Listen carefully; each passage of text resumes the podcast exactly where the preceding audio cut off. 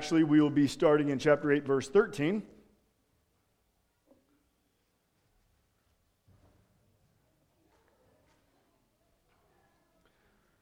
And what we're going to do, uh, we're just going to go ahead and jump right in, read the text, and, and then we'll kind of go from there. And so, one thing we do here at Timberline is we stand at the reading of God's word. So, I'm going to ask that you would stand. We do that because we believe God's word comes with his full authority and inspiration for the purpose of building and equipping the saints for the work of ministry. And so, uh, we will read from verse, from chapter 8, verse 13 all the way through to the end of verse, uh, all the way to the end of chapter 9.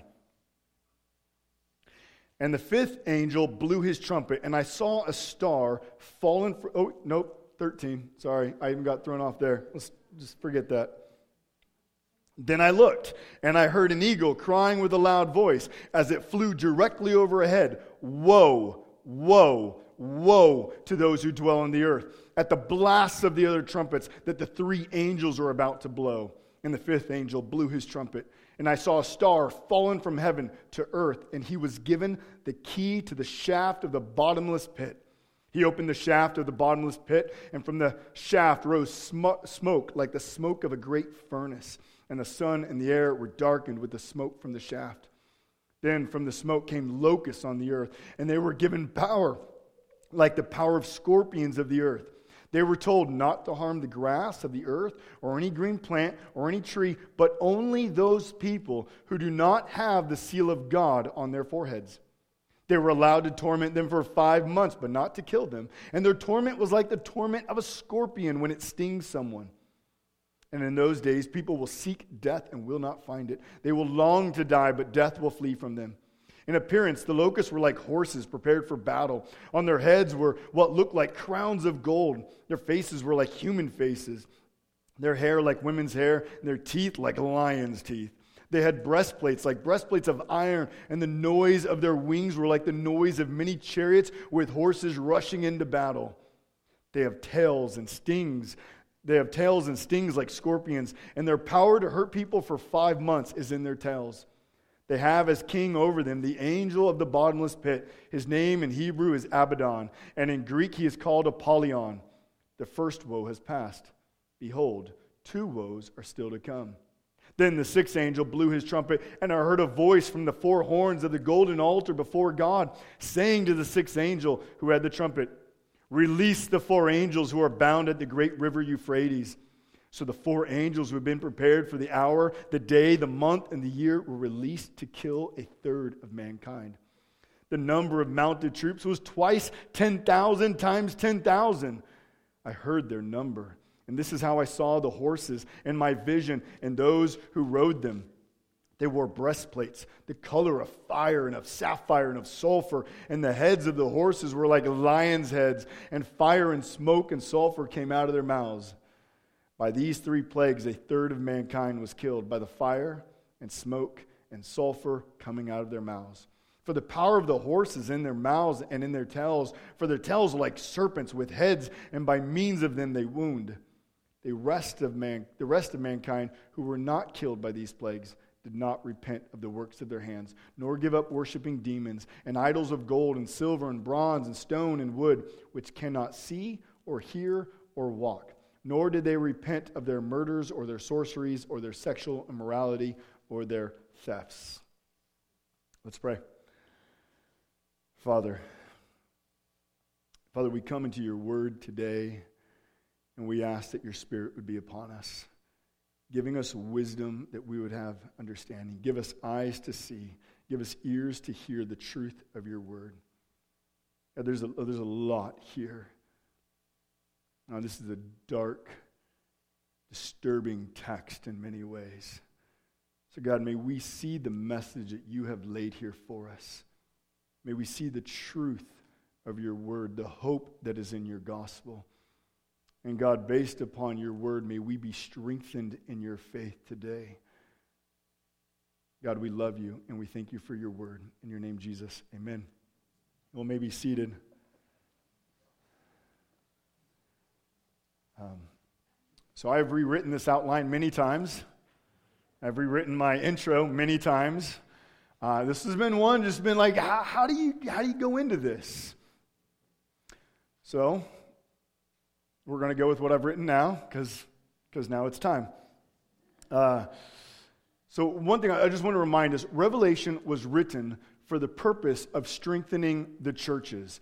It's to strengthen us as we wait for the return of Jesus. So, when Jesus came 2,000 years ago, he was born, he lived, he died, and he rose again. He's now ascended at the right hand of God, where we saw in Revelation 1, he holds the keys of death and Hades. And now, this message, this book, is given to us as the church um, exists in between the two comings of Christ, waiting for Christ to return, that he'd bring about the consummation of the kingdom and that we'd be gathered to him in the new heavens and new earth. So that's the purpose of the book, and we'll come back to that a little bit later. Number two, we must understand when we're, when we're in this book, it communicates heavily through symbolism. That's what apocalyptic does. It's, it's the pulling back of the veil that we would see beyond just physical realities and understand there's a spiritual reality also. And so that's largely what Revelation does. For instance, when we see the chaos and the destruction and the things happening in this world, Revelation 4 shows us, though, that God is on his throne. There is a sea of glass before him, meaning that everything is calm and peaceful before God. Everything is taking place the way God has ordained it to be. So while things look chaotic, the spiritual reality is God is in control and he's moving all things towards that consummation time where Christ will return. Number three, we must remember eh, Revelation pulls from Old Testament imagery all the time. In fact, Revelation pulls from more of the Old Testament, quotes more of the Old Testament, alludes more to the Old Testament than any other book in the New Testament. In fact, I was on the phone yesterday with one of my uh, friends who's a pastor down in Portland. Many of you know him, Bobby Gaither. He was with us for our men's retreat this last year. And and he was asking me, Well, how's it going in Revelation? And I just said, For myself, man, I've been loving it. It's putting me in all different parts of the Bible. And as we'll see today, um, our text pulls largely from the Exodus, largely from the vision that were given in Joel chapter 1 and chapter 2 of the locust plague there. But if we're going to understand Revelation, just as we're, if we're really going to understand any book, we must begin to understand the Bible, how it flows that it's a story from beginning to end, and it's all about God's glory and how He will be glorified through a people that He has created for Himself through Jesus Christ. So, as we begin to look at today, what I want to remind, I want to do at the beginning is remind us of one of the, the, the, primary redemption stories we have in the Old Testament because it gives us understanding for how to understand our text today. Uh, we start off with the book of Genesis. Right after Genesis, we have Exodus. Um, in Exodus, we begin that book with seeing that God's people, Israel, is enslaved by Egypt. Egypt is the most powerful nation on earth at this moment. Now, if you remember in Genesis, we start with a man named Abraham, who has a son named Isaac, who has a son named Jacob, who has 12 sons, who these people then form the people of God, Israel, who then eventually move into Egypt. Eventually, Egypt turns upon them, begins to oppress them, begins to enslave them. God's people are suffering. God's people are being persecuted. God's people are being killed. They then cry out to God God, where are you? God, help us. And in response to their prayers and God remembering his covenant with Abraham, he responds. He responds by sending a man named Moses, who will be a, a savior type figure, who will come and bring about 10 plagues upon Egypt. These plagues are God's judgment upon Egypt. They culminate in the release of God's people from Egypt and the full destruction of Egypt as they're destroyed in the Red Sea. Do you remember that? At first, they're released, and, Pharaoh goes, What have we done? We must go after them. So they pursue them, all the army, all the chariots, and they go into the Red Sea, and God brings down the sea, crashing upon them, thus decimating and pulverizing those who have rejected God. So that story informs now how we think about this story. Because where we're at, or where we're at in Revelation, because in Revelation, what we have is we have God's people largely being persecuted. In fact, John writes in the beginning of the book that life in the times that we live in is characterized by tribulation. When we look at the seven letters to the churches, we see they're in tribulation. They're being persecuted. Some have been killed. We then see in chapter 6 where the seven seals are. The seven seals, this is a quick reminder, are God, we see that there's suffering, there's war, there's pain here on earth, and as a result of that, the church is suffering. Many saints will be martyred and will be killed. And yet, God says, even through your death, that will advance the gospel. And there's many other things that are given there. But what we see in response to this, the saints cry out to God and they say, How long, O Lord? So they cry out to God for deliverance. They cry out, God, when will you come and bring about the fullness of your plan? One of the ways God responds to that is the trumpets. The trumpets are God's judgment then upon the earth now as a foretaste of the great, the great judgment, which is the seventh trumpet, or what we see in the bowls. Um, and so the trumpets function largely like the plagues did in the Old Testament. They were a foretaste of the great judgment. If you do not repent, if you do not turn, there is a judgment that is coming, which Egypt experienced in the Red Sea, and which is characterized here in Revelation, is through the destruction of this world. In fact, when we look at the trumpets, they kind of connect with the plagues. Trumpet number one, which we looked at last week, there is fire and hell being released. And we saw that connects with plague number seven in Egypt, where hell kills, hell and fire come down from heaven, killing vegetation and people. Trumpets number two and three, they turn the water into blood. All the fresh waters are turned bitter. Animal or fish are all dying. And what we see is that parallels um, the first plague upon Egypt, where Moses turns the water blood, the Nile River blood, all the fish die. Trumpet number four, the sky is darkened, which is similar to plague number nine in Egypt, where the sky around Egypt is darkened. Trumpet number five is the locust army, which that's where we're at today. Um, and that shows uh, from the pl- plague number eight, which is the locust plague in Egypt, and trumpet number six, where we have horses coming and killing a third of mankind. That points to the tenth plague, where a, the firstborn of all Egypt was killed. And so these ten plagues, they lead to the destruction of Egypt. These six trumpet blasts ultimately lead to the seventh trumpet blast, where all who have not then trusted in Christ um, will be punished for all of eternity, which we'll look at that text more in two weeks. So, as we look at this text, we must remember this is God's judgment. It's a foretaste of a much greater judgment to come. These trumpets are meant to show, are meant to show us the power of God, His unlimited power, and the futility of trusting anything in this world. They function as a means of hardening some, and we'll look at that.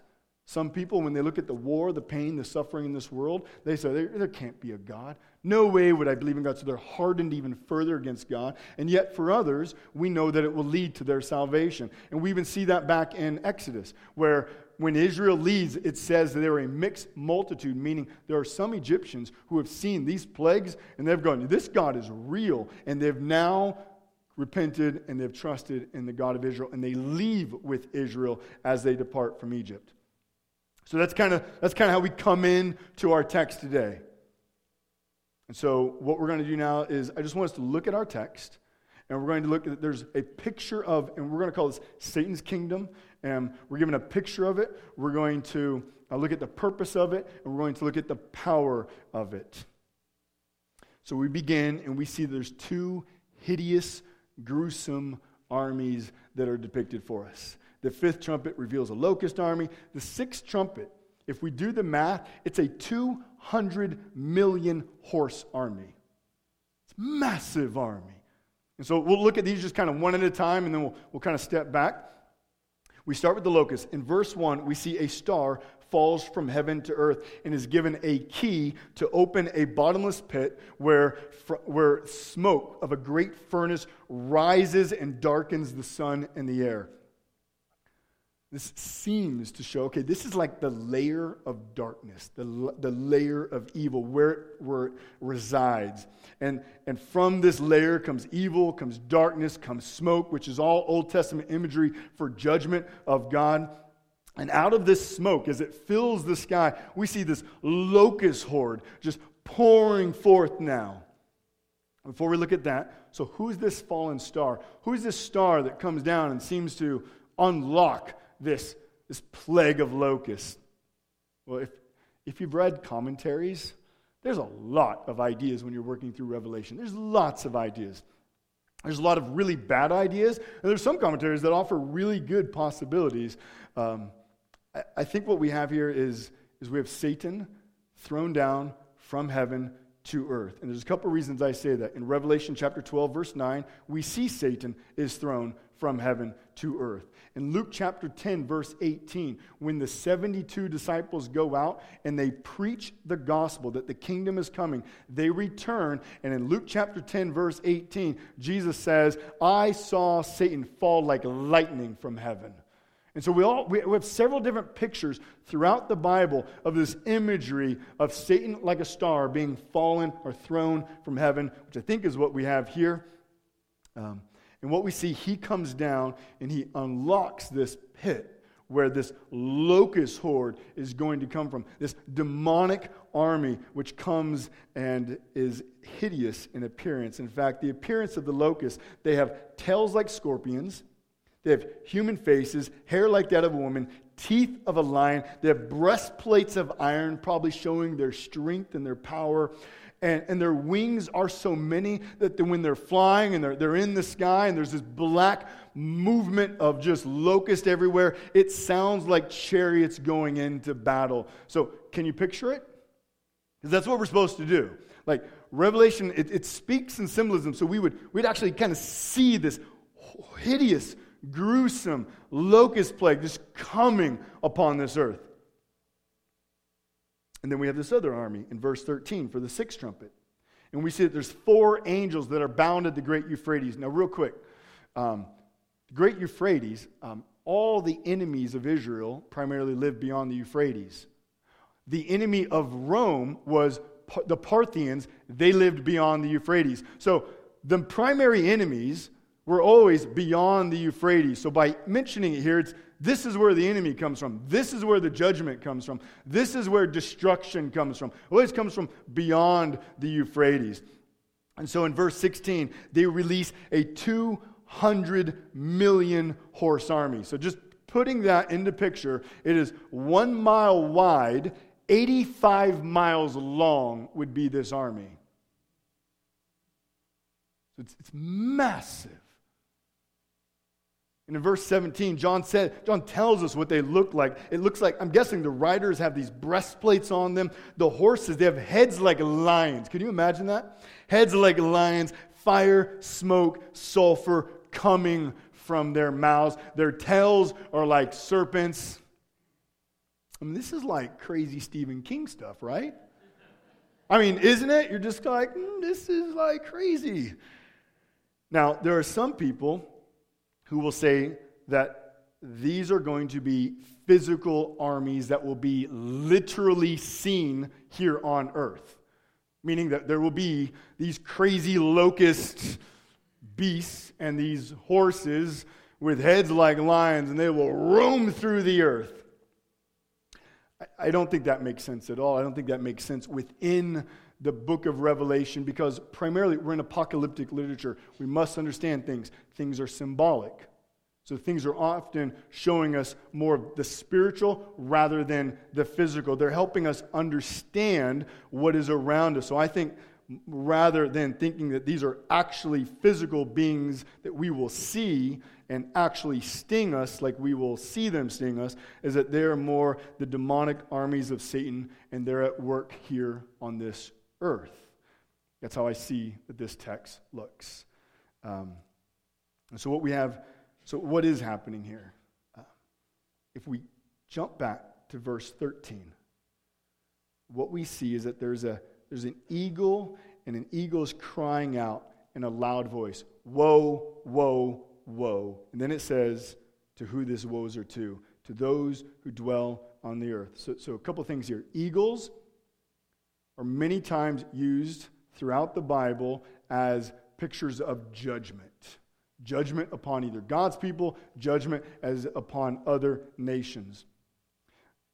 The, the, those who dwell on earth, earth dwellers in Revelation, always refers to unbelievers. It always refers every single time unbelievers in Revelation. And these woes coincide with the last three trumpets five, six, seven.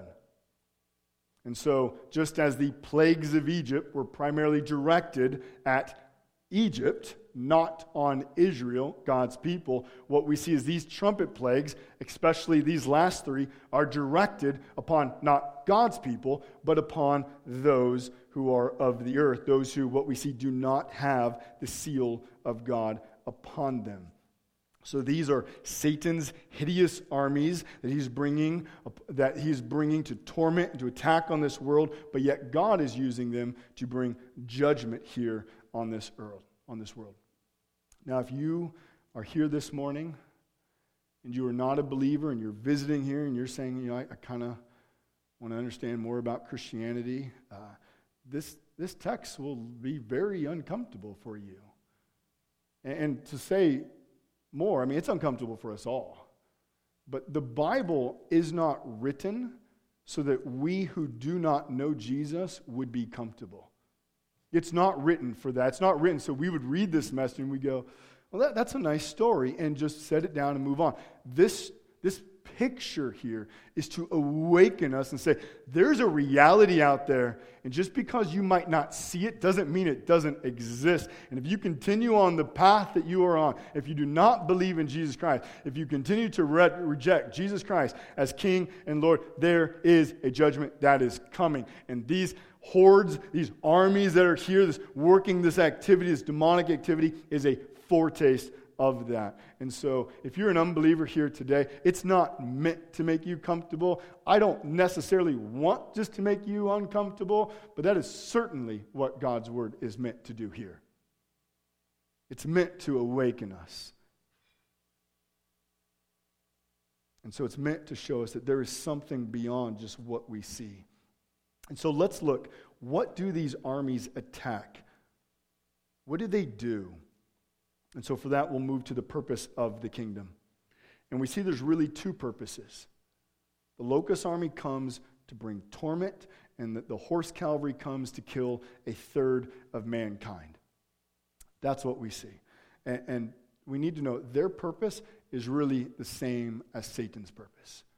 If we were to go like 1 Peter chapter 5, verse 8, in the very end of, of Peter's letter to the churches, he writes this. He says, Satan is like a roaring lion roaming the earth looking for someone to devour.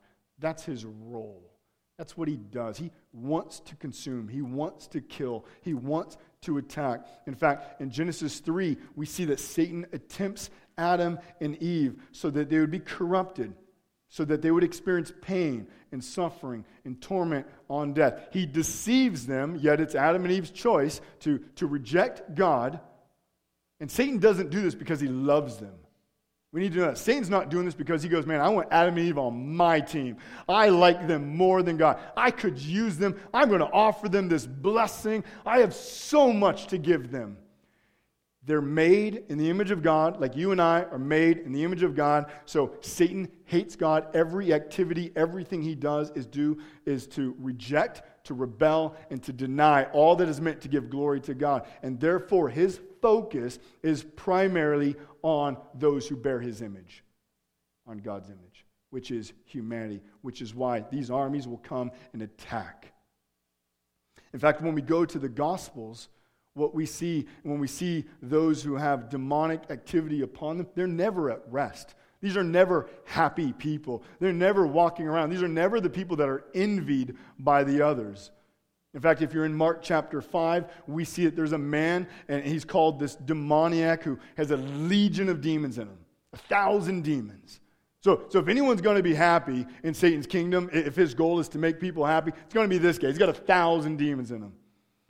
And yet, what we're told is he, he, he, probably lives in a cemetery. He's cutting himself. He's crying out at all times. He is in utter torment, which is what we read here. That's the whole purpose of this enemy, is that they're going to bring torment.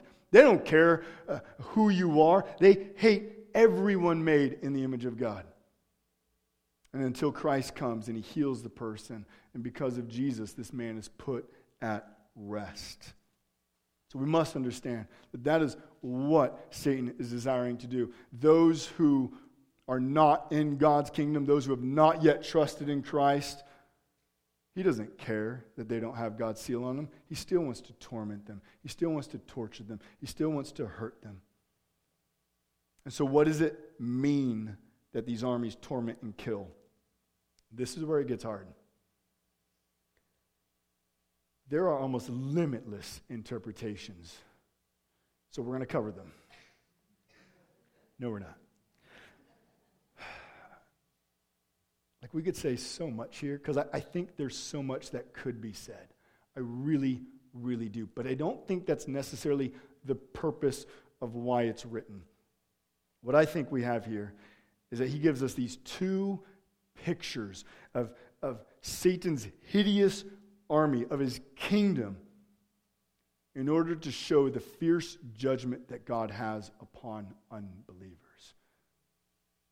We have to be careful that we don't get caught up in all the details. When we get caught up in the details of apocalyptic literature, we're going to lose the meaning. It's kind of like when we go back to the parables of Jesus. If you pick apart the, the details of the parables, you lose the story. The point of the parable is to step back, see the parable as a whole, and understand the truth that comes from it. When you pick it apart, you'll miss it.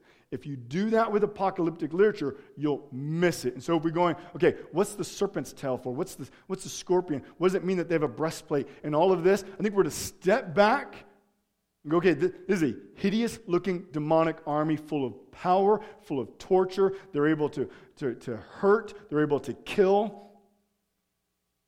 So I think we have to be careful about getting caught up in the details that we miss the big picture. But to make a few comments. Is this torment of the locusts supposed to reveal the misery that unbelievers experience here on earth?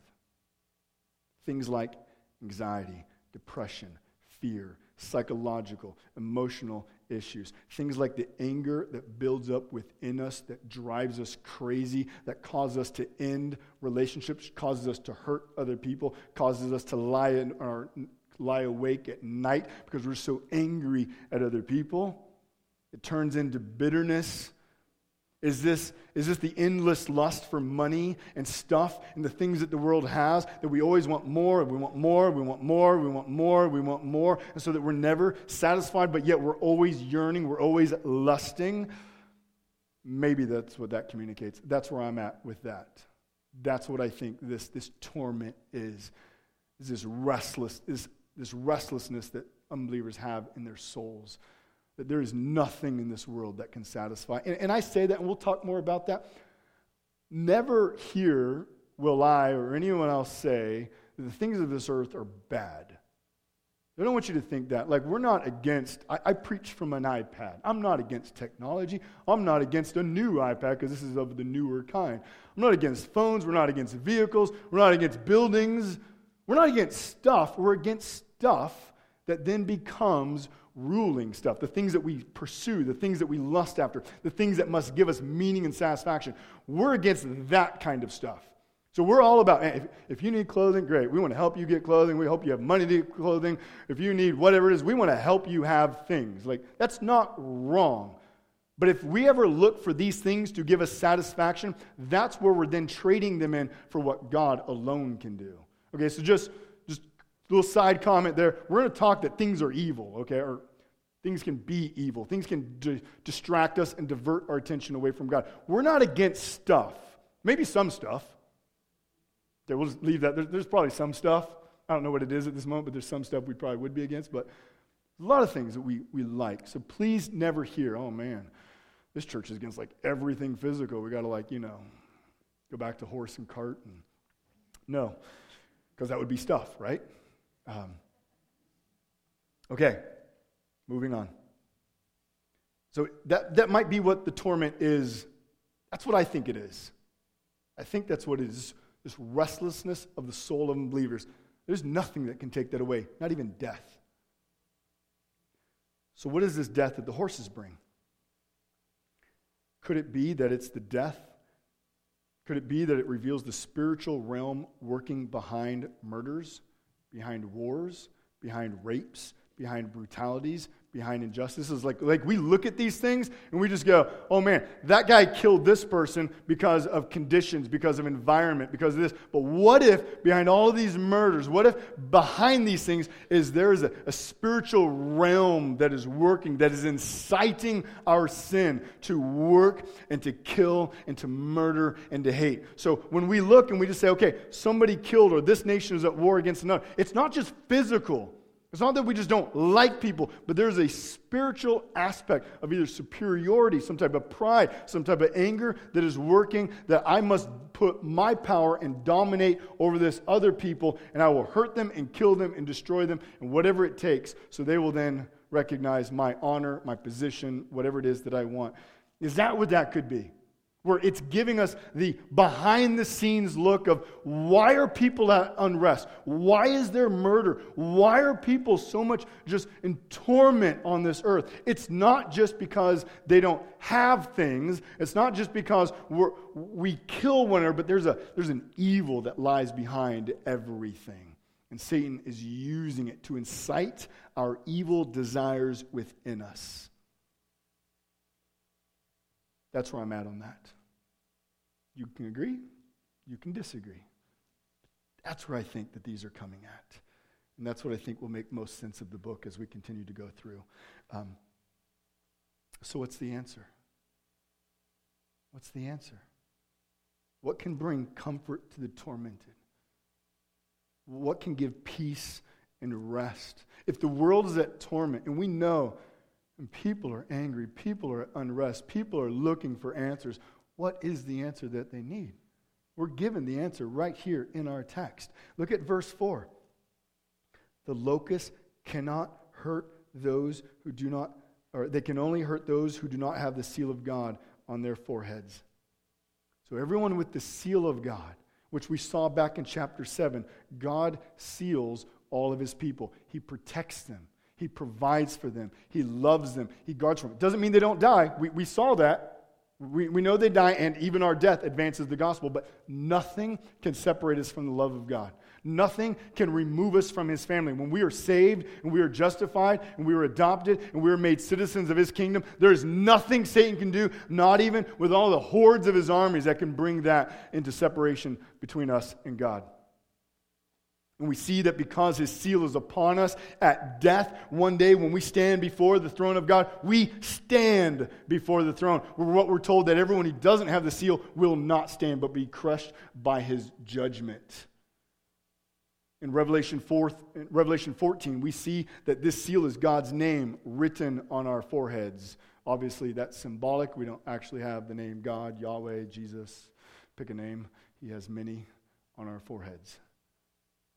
Most likely, what that is, is that's the indwelling power of the Holy Spirit within us. In Ephesians chapter 1, verse 13, we're told this In him you also, when you heard the word of truth, the gospel of your salvation, and believed in him. So he's talking, when you believed in Jesus at your salvation, you were sealed with the promised Holy Spirit. So, how is it that God writes his name on us? He places his spirit in us. That's how we're sealed. And how do we attain the seal? It's through his son, Jesus Christ. That's the whole point. Is that God sent his son Jesus into this world that he would save a people who are at torment, a people who are at unrest, a people who are under his judgment and wrath because of sin, and he would bring them into his presence. And he does that through the grace of Jesus. 1 Peter 3:18 says this, for Christ also suffered once for sins, the righteous for the unrighteous, that he might bring us to God, being put to death in the flesh, but made alive in the spirit. So, do you see the words, he might bring us to God? That's the point of the gospel. Jesus comes and he dies on a cross, rises again, that by grace we would be saved. And we who are separated from God, we who are removed from the garden, we who are under the wrath of God, would now have peace with God would now be in his family, would now dwell in his presence. He would now dwell within us. All culminating in the fact that one day we would live in the new heavens and new earth with him. Earlier we said if you're an unbeliever, this text is not meant to make you comfortable. But hear this God, God provides hope. You don't have to stay in that uncomfortableness. He provides hope, and that hope is in the person Jesus Christ. Now, Satan, he continues to tempt, he continues to lure us, he continues to try to divert our eyes away from God onto the things of this world. Uh, but God has given his son Jesus that we would see him. And when we see Christ, we would see the glory of the God. And that would be full of joy, would be full of happiness, we'd be full of the peace that God offers us. And so, hear this if you're a believer here, you have what the world needs. You have what your neighbor needs, what your coworker needs, um, what people on the other end of the world needs. They don't need necessarily your job skills, although those are great. They don't need your house cleaning, woodworking tips, or any other tips you could give them, although those are certainly fun. They need you to share the gospel. That's what they want. Well, that's what they need. They might not want it. In fact, what we understand in Revelation, there are some, because, because of sin, they have been hardened and they do not want it. But sometimes this judgment also works to prepare people to hear the gospel. But we go and we share the gospel just trusting that God will save. And so let us do that. Let that be what this text does moves us out, knowing that people are at unrest, people are at torment. Judgment is what awaits them. They need Jesus. And so now, if you're, you're kind of sitting here and you're going, okay, this is just kind of a weighty text and it's kind of still kind of creepy, um, there's a lot of hope in this text. And I want to show you that hope. I want to see there's, there's a lot of hope. In fact, it shines pretty brightly when you see it. So let's look at the power of Satan's kingdom. And this is kind of a fun part uh, because when we look at the power of Satan's kingdom, we go, wow, that's really limited power that he has. So when we're thinking of these armies that are coming out, these are not infinitely powerful armies. Let me give you three ways that we show the finiteness of God's kingdom here. Number one, Satan does the bidding of God. These trumpets are God's judgment on earth. But yet, what is Satan doing? He's the one who's given a key so he would willingly unlock these armies, bring them forth upon the earth, because his goal is just to torment and to kill and destroy, because that's what he does. But God uses that as his means of bringing judgment. So while Satan has one purpose, God has a much bigger purpose which overarches over Satan's. If you have kind of trouble seeing that at times, think back about the cross. What does Satan do? Satan has nothing more that he desires to kill Christ, to destroy him. And thinking that Jesus is killed, he's won, right? But what happened at the cross? It's there that Satan, that Jesus now has the keys of death and Hades. It's now that he's written victorious over sin, death, and Satan. And now he can bring people into his kingdom for all of eternity because the price has been paid so that we who believe in him could be saved and forgiven. So while Satan might have one purpose, God's purpose can oversee that and accomplish something much, much greater. And so here we see Satan, who thinks he's all powerful, is actually doing the very bidding of God. Number two, these armies can't attack anything or anyone apart from what God allows them to. The locusts cannot attack vegetation, which also kind of tells us it's most likely some, it's a spiritual army rather than literal, because locusts love vegetation.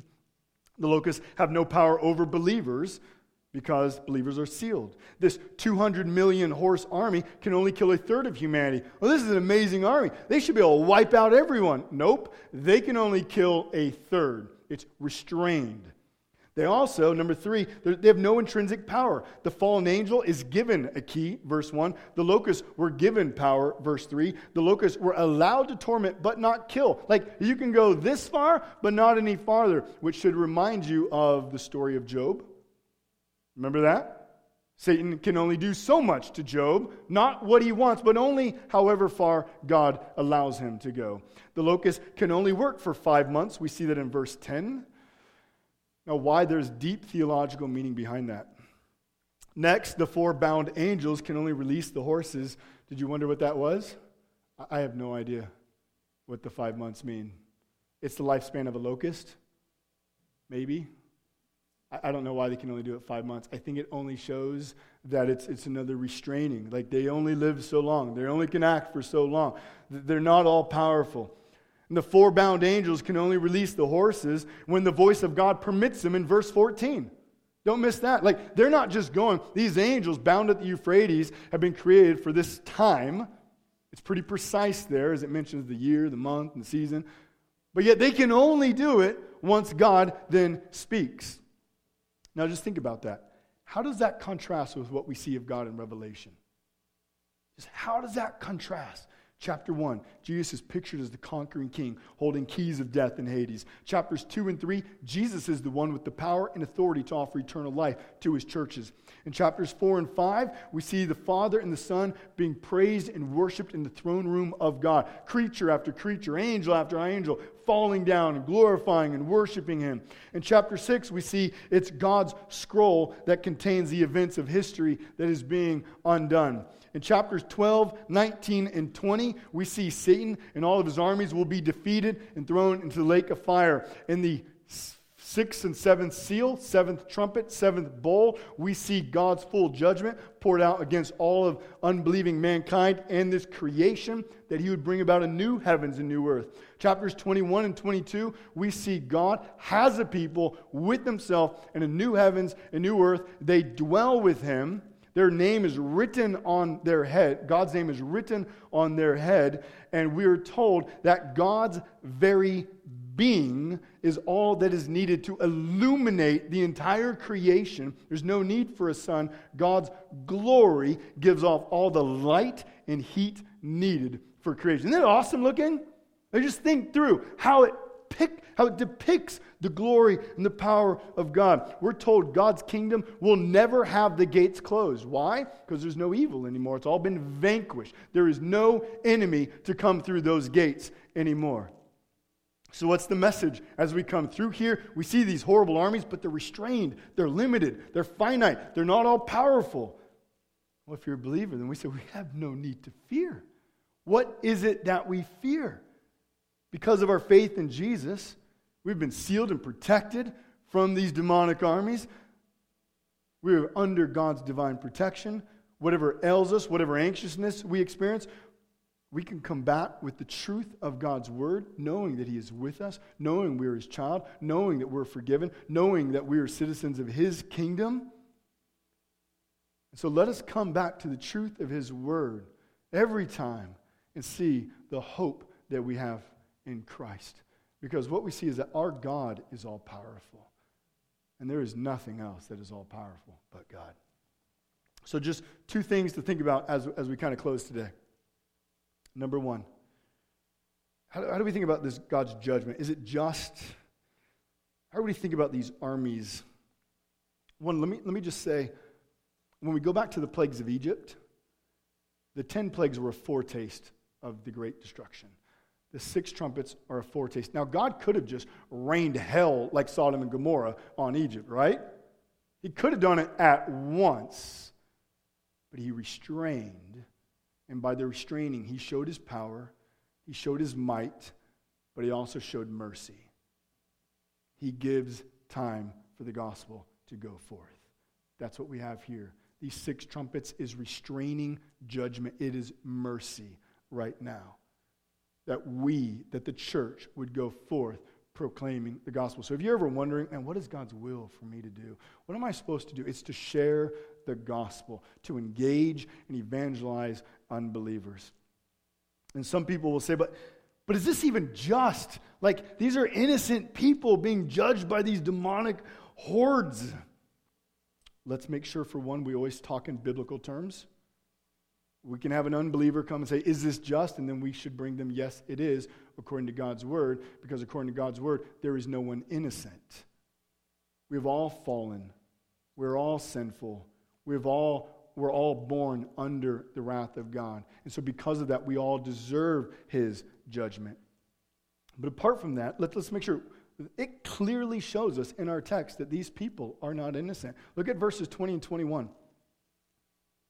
The rest of mankind who were not killed by these plagues did not repent of the works of their hands, nor give up worshiping demons and idols of gold and silver and bronze and stone and wood, which cannot see or hear or walk. Nor did they repent of their murders or their sorceries or their sexual morality or their thefts. So, twice we're told, verse 20, verse 21, did not repent.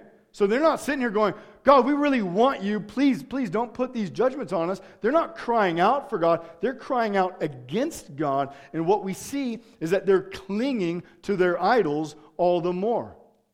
And these are the very idols that at their day they would have worshiped, which we can just substitute for our day into different things. Again, things aren't necessarily evil and wrong, but when we use them for the purpose of finding our joy and satisfaction in. That's what idolatry is. That's what happened with Adam and Eve, and that's been the plague of all of mankind throughout the ages. Is, is the title of my sermon was the, the beauty that evil, the mask, the beautiful mask that evil wears. I, I had a way different intro, which that worked really well with. Um, but just to tie that in, what sin does is it presents us these things, and it looks beautiful. It looks beautiful. And you go, man, I, I, want that. I should have that. I need that. But what it is, evil is just wearing a beautiful mask because in the end, it cannot deliver. And it will always end in judgment. And that's what we see here. In verse 21 shows the lifestyle of those who commit idolatry. And it gives us this, this list of um, murder, sorcery, sexual morality, theft. This isn't a comprehensive list, but it is a list that simply shows us that we murder because we hate. We murder because we want people to recognize who we are. They need to know who I am, how much they hurt us, how much power I have. We do magic because we want to be in control. We commit sexual morality because we want sex, because we want pleasure. We steal because we want what we do not have and we believe we should have it. All these things are rooted in idolatry. It's simply just a, a taste of, of, of what it looks like to be an idolatrous person, not a comprehensive list. So just remember there is no one who's innocent. And the only hope that we have is through the grace of Jesus. But, but one last thing. So, how is the church supposed to respond to this picture of judgment? And, and this is where we need to come to because who is Revelation written to? This is our interaction time. We didn't do a lot of interaction time. We'll have to do that more next week. So, who's it written to? How many of them? Seven. Just remember, seven, just if we ask a number, just say seven because it's used a lot. It's not always the right answer, but you might be right. Um, just use seven. Seven is the word for completion, or the number for completion, number for perfection. Um, there's seven churches, seven seals, seven trumpets, seven bowls. There's structures of seven, seven. Anyways, there's lots of sevens. We could keep going. Um, uh, it's meant for the church. So this message is not meant necessarily just for unbelievers. It's really meant for you and for me. Crazy, huh? Crazy demonic hordes going out to unbelievers. Why do we need to know that? What's the point? Well, if we go back to chapters 2 and 3, and we see there's seven churches, and these seven churches were just, are described about what they look like. And do you remember? All seven are tempted. All seven are being plagued with temptation. Two of them are standing firm at the moment. Two of them means Five of them are compromising. We begin with Ephesus. Ephesus is beginning legalistic. All right, they, they, they do all the right things, but there's no love, there's no joy. And we go all the way to Laodicea, where Laodicea, we're told Jesus is outside the church knocking, seeing if anyone's going to answer. So here we have Ephesus starts with all believers, but no longer really loving. Um, and Laodicea, we have really no believers in the church. There's a progression of becoming more and more like the world. That's what we see in those letters. And, and we need to realize that the message to Sardis was you have a reputation um, of being alive, but you are dead. That's Jesus' message to one of his churches.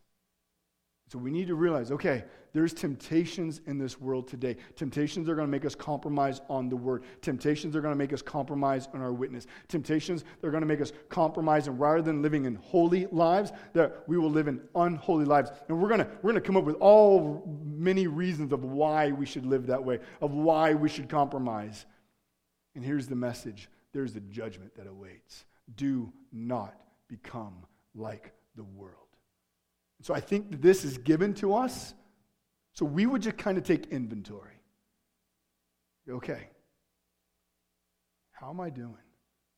Am I living for God or, or have I begun to be complacent? Have I begun to compromise? Am I starting to act more like the world individually and then even as a church? How are we doing? Are we, are we pressing forth with the gospel? Are we becoming complacent? Are we looking at how we engage and evangelize? Are we establishing each other in the word? Or are we checking a box? Yep, I was there on Sunday. See you next week, and that's all I am. Because that's not church. So I, I, think it's given to us. So we look at ourselves and say, okay, are, are we standing firm? Are, are we persevering? Or are we beginning to look like the world? And there is a temptation. And what we see is that Jesus says that if you do not repent, I will come against you. And he has a sword. And we see in Revelation 1, a sword comes out of his mouth. And the crazy thing is, is when we're in chapter 2, and I believe it's to Pergamum, he says, I will bring that sword against you. We, we automatically, as good Christians, think, oh, the sword's for other people. He says, I'll bring the sword against you. Jesus is intent on having a pure church. And so I think he's calling us do we have things to repent of? Where are we at? Where are you at? And so as we, as we get ready to, to, to leave today, don't leave. there's actually parts, spots, space, whatever that word is, space in your bulletin just simply to write out things. I mean, you don't have to write it there, but we put that there just to kind of what, what's sticking out to you today in God's Word? What's He communicating to you? And I just urge you to pray. Is there anything that you've been compromising in? Is there any area that you're beginning to look much more like the world in? And the good news is God has, has given us grace that He would offer us forgiveness. And so if you need to, uh, repent today. Do so as we pass out communion. Um, this is one of the reasons why we're, we're gathering uh, tonight for prayer. We want to pray for us as a church. You'll see one of the line items that we have is pray for the church. We're going to pray that we, we grow strong in the word. We're going to pray that we grow in love and unity, that we continue to, to have baptisms and that we, that we engage and we evangelize. We're going to pray for these very things because we don't want to compromise.